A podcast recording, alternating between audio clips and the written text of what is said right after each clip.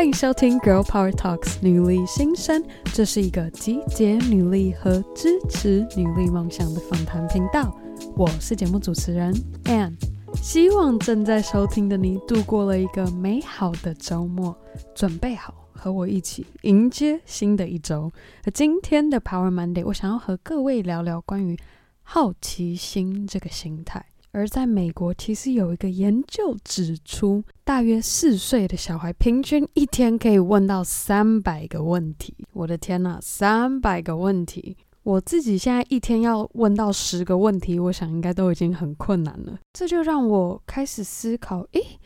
那是为什么我们随着年纪的增长，反而让我们越容易失去了我们原有的好奇心？Thinking fast and slow。快思慢想，作者有提到，我们大脑其实有两个系统，一个是潜意识，一个是主观意识。那我相信，其实就是因为随着日积月累的各种大大小小的经历或经验，都自动存入了我们脑袋最深层的记忆体中，而导致我们进而潜意识的会借由这个脑中深层的资料库，快速的做出评断和选择。但我们现在停下来思考一下，我刚刚陈述的这个过程，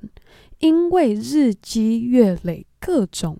经历累积储存在我们的脑海记忆中，进而让我们下意识的去快速判断和做出选择。这个听起来好像有点像电脑运作的方式。我们现在深度学习在讲 AI 人工智慧，就是写入大量的数据到电脑中，帮助他们有庞大的资料库，让他们能够判断。碰到 A 要做 B 的反应，碰到 C 要做 D 的反应，而还有个更关键的是，今天电脑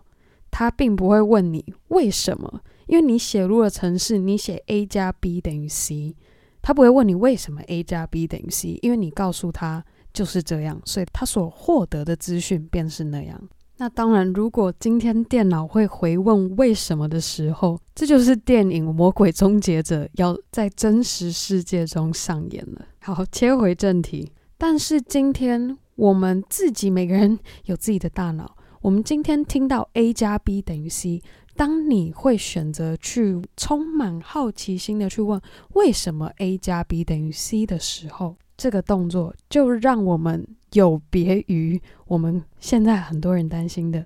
受到 AI 人工智慧取代工作的这样的风险，而我甚至相信，当我们能够保持且充满好奇心，其实它能够提升我们全方位的能力。好比学习能力，今天我们要是能够保持充满好奇心的心态去看待新的事物。其实更能够快速地帮助你理解前因后果的关系，而且持续地推动你去学习。又好比压力管理的能力，如果今天我们能够保持着好奇心，而这个好奇心的出发点，我们就以过去有在节目上分享的女力代表们故事作为案例，好比吃光光的创办人精品。第一年在遇上淡季接单不是很好的月份时，他能够保持好奇心去思考，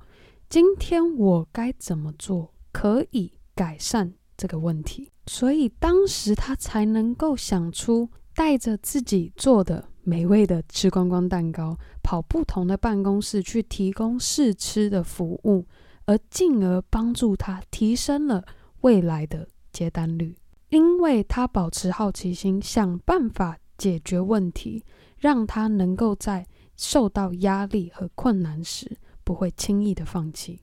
而其实刚刚这个例子也衍生出了第三个能力，叫做解决问题的能力。碰上问题能够保持好奇心，不被轻易的击垮，而且能够保持好奇心，想出各种可能的方案。进而解决我们眼前的问题。接下来就是人际关系社交能力。当你在认识一个新的朋友、新的同事、新的老板、新的合伙人，无论是什么样的角色，你能够保持好奇心去认识这样新的角色，其实能够进而帮助你建立更良好的人际关系。因此，总结以上四点：学习能力提升、管理压力能力提升、解决问题能力提升、人际关系管理能力提升。其实这些综合起来，更能够帮助你如何成为一位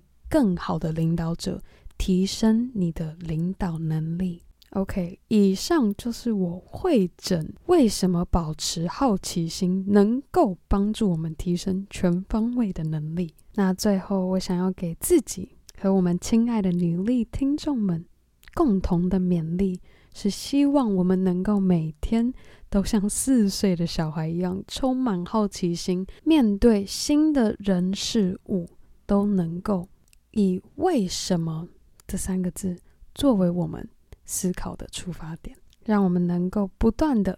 提升自我，面对眼前各种难关或是问题。好啦，我想要敬祝各位有一个充满 power 的一周，